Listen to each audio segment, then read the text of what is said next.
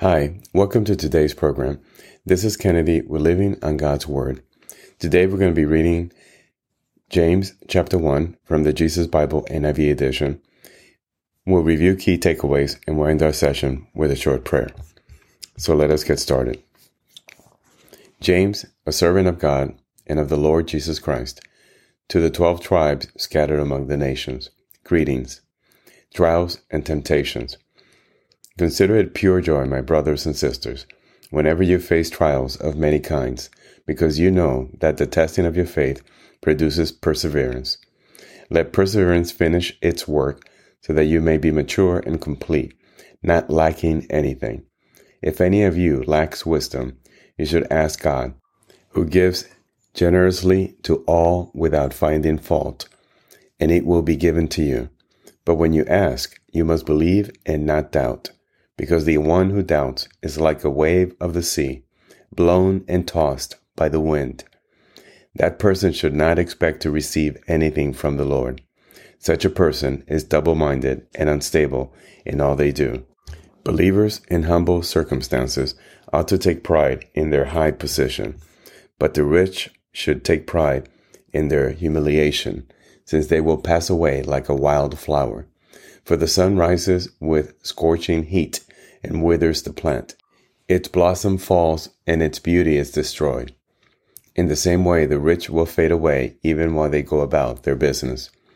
Blessed is the one who perseveres under trial because, having stood the test, that person will receive the crown of life that the Lord has promised to those who love him.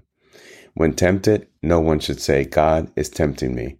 For God cannot be tempted by evil, nor does he tempt anyone. But each person is tempted when they are dragged away by their own evil desire and enticed. Then, after desire has conceived, it gives birth to sin. And sin, when it is full grown, gives birth to death. Don't be deceived, my dear brothers and sisters. Every good and perfect gift is from above, coming down from the Father of the heavenly lights, who does not change like shifting shadows. He chose to give us birth through the word of truth, that we might be a kind of first fruits of all He created. Listening and doing. My dear brothers and sisters, take note of this. Everyone should be quick to listen, slow to speak, and slow to become angry, because human anger does not produce the righteousness that God desires. Therefore, get rid of all moral filth and the evil that is so prevalent and humbly accept the word planted in you, which can save you. Do not merely listen to the word and so deceive yourselves. Do what it says.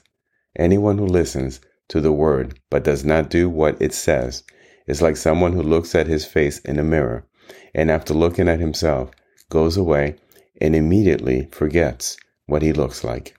But whoever looks intently into the perfect law that gives freedom and continues in it, not forgetting what they have heard, but doing it, they will be blessed in what they do. Those who consider themselves religious and yet do not keep a tight rein on their tongues deceive themselves, and their religion is worthless.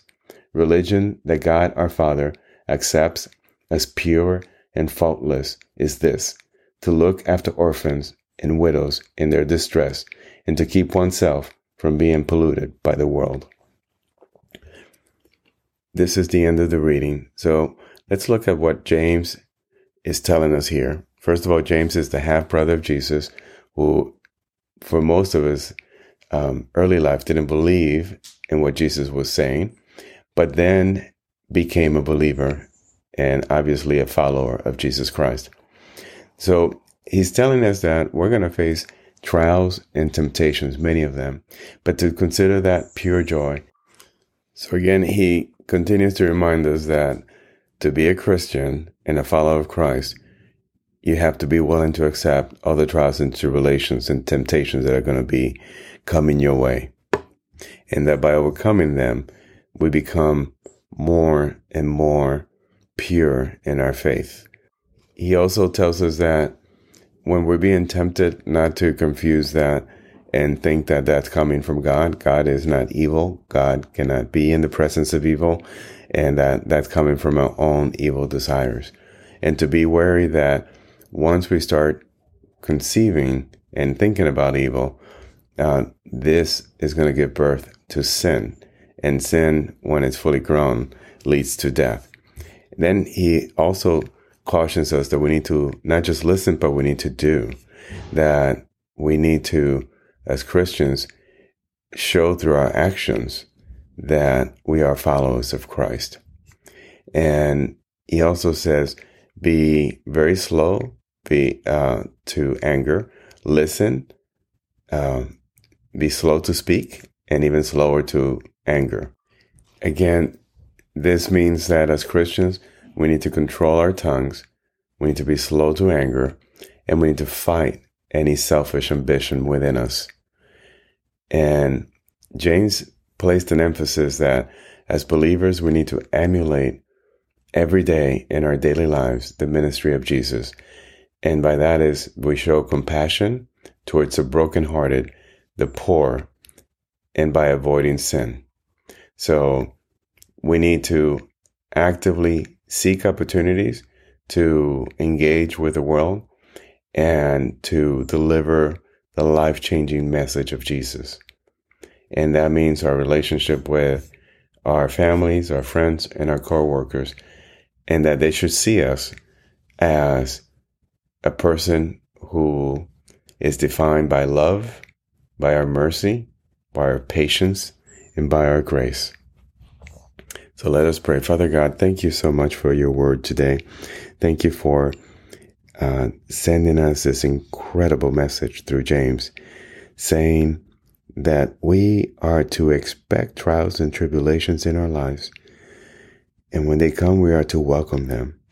And that every day we need to strive to be more like Jesus and not get discouraged and to see every hard or difficult person, difficult decisions as an opportunity to display our love for them, to show our love for them the way Jesus shows his love for us. To see it as an opportunity not to complain, but to welcome it again as a chance for us to prove that we understand what God means by showing mercy, by being patient, by being good, by being kind. So let us really understand this at its core. Whenever we wake up, we're going to encounter difficulties. And we have to praise God for waking up. And therefore, praise God for what we send our way. But the way we face is not by complaining of what we're encountering, what we're dealing with, the difficult people. The way we face it is by saying, God, show me how to be more like you. Show me how to be more like Jesus with this person. Let me listen more. Let me not argue. Let me not refute everything they're saying. Let me truly listen. And then let me try to respond, not with a rebuttal, but with mercy, with love, with patience, with kindness. And if we do this every day, minute by minute, hour by hour, day by day, then Lord, we will truly start becoming the kind of person that you expect us to be, that we can be because we are created in your image. So help us, Lord, understand this. We ask, Jesus, that you send us the Holy Spirit and that you be with us at all times. We ask this in your holy name, Jesus. Amen. This concludes today's reading and interpretation of James chapter 1. We hope that you will join us again tomorrow. God bless you. This is Kennedy, your brother in Christ, always. Always